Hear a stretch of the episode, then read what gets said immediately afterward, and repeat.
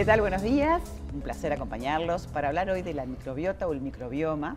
Lo vamos a hacer con Gregorio Iraola. Él es el responsable del Laboratorio de Genómica Microbiana del Instituto Pasteur. Eh, hemos hablado en otros programas de este tema que nos parece apasionante. Este, y bueno, para, para Gregorio también, que desde hace tiempo que investiga y no solamente este, lo hace en, sí de lo que es la microbiota, sino también de lo que somos los latinoamericanos, ¿no? Porque el modelo siempre está enfocado en el hemisferio norte. Bienvenido, un placer. Muchas gracias por la invitación, un placer para mí volver a conversar de estos temas. No, y además este, trabajó muchísimo, muchísimo trabajo durante la pandemia, ¿no? Con este tema de los virus y saber qué pasaba, si mutaban, no mutaban, este, era todo un trabajo desafiante, bueno, por lo cual has tenido premios recientes, ¿no? El Talent Award, así que te felicito. También, bueno, la revista Nature también lo, lo, ha mencionado como distinguido y para nosotros es un honor y lo tengo que decir, así que felicitaciones. Pero muchas gracias. para definir qué es eh, la microbiota o el microbioma para quien recién este, se vincula con esta palabra.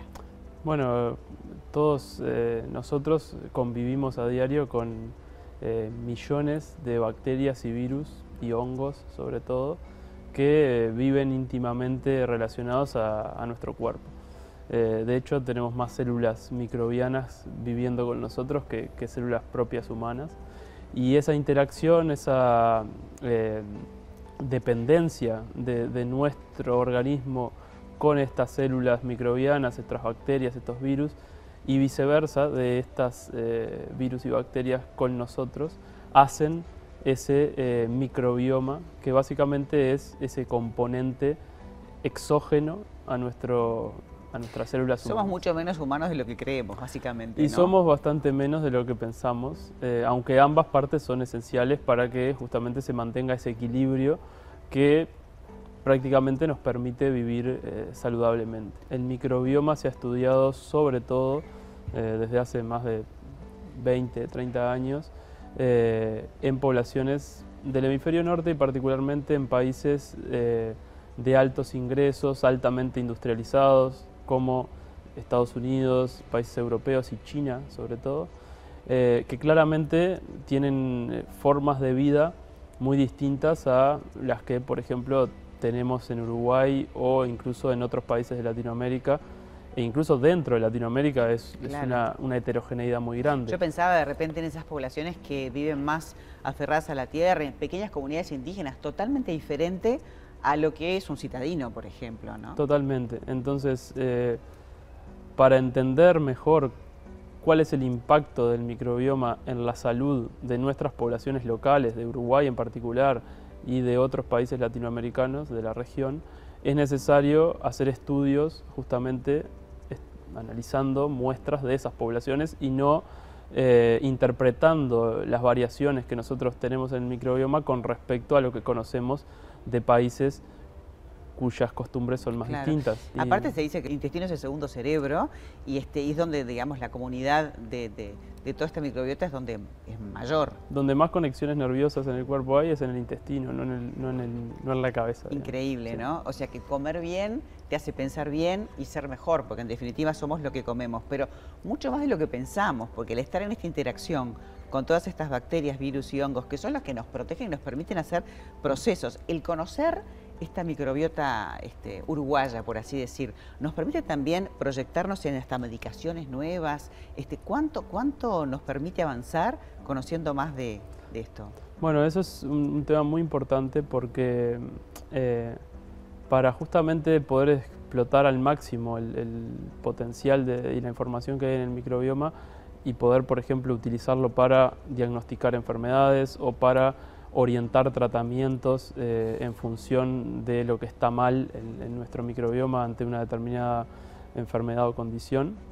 Es necesario conocer muy bien lo que pasa a nivel de la población saludable de un país o de una región o de una ciudad. Lo ideal es, estar, que esté todo en equilibrio, que no se dé esa disbiosis, ¿no? Por eso hay que comer sano y hay que estar bien. Al punto tal de que este, yo recuerdo haber estado conversado con, conversando contigo en otro momento, de que cuando un bebé nace por cesárea, casi que lo ideal es que al no pasar por el canal de parto, vos decías que hace, hace un proceso para que también el bebé tenga parte de esa microbiota de la mamá.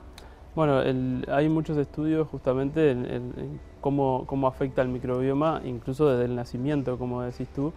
Eh, se ha observado que los niños que nacen por cesárea versus parto natural luego desarrollan en las primeras etapas de vida microbiomas intestinales completamente distintos. Y bueno, eh, estudios también realizados en eh, modelos animales muestran que eh, los eh, animales, en este caso eh, nacidos por cesárea, tienen mayor riesgo de luego desarrollar enfermedades inmunológicas, autoinmunes, alergias, etc. Entonces, de alguna manera le estamos transfiriendo ese sistema inmunitario a nuestro hijo. Exacto, porque hay que tener en cuenta que la microbiota ha evolucionado, ha coevolucionado con, con nuestro cuerpo durante miles y miles de años y determina básicamente y, ayuda a que nuestro sistema inmune se entrene y eh, luego responda a lo que es exógeno y a lo que es malo, pero no responda a lo que es bueno y es eh, Mira, Gregorio, si hemos aprendido algo en la pandemia es que todo muta, absolutamente todo cambia y todo muta y, este, y bueno, seguramente nuestro microbioma también. Y la microbiota, bueno, es, dinámica. Ah, a diferencia de lo que es nuestro genoma, eh, que uno se hace un test genético y en realidad ese resultado es fijo para toda su vida. Uno tiene o no tiene determinada mutación, uno tiene o no tiene determinada predisposición al cáncer o a otras enfermedades dada por su propia genética. Claro. El microbioma es dinámico y puede cambiar a, lo largo de la vida y uno durante una etapa de su vida puede tener un microbioma eh, más desfavorable para su salud, pero justamente eh, interviniendo sobre el estilo de vida también eh, cambia la epigenética, ¿no? Cambia, la epigenética, cambia ese, ambiente. Cambia la composición del microbioma y uno puede revertir esos, esos cambios que no pasa con su propia genética. Uno no puede revertir. Es buenísimo, y es buenísimo entender eso, ¿no? Que somos casi como una, como una bolsa de virus bacterias y hongos y además de células eucariotas. Muchísimas gracias por habernos acompañado y habernos dado esta clase. Y además, bueno, felicitaciones por todos los galardones merecidos.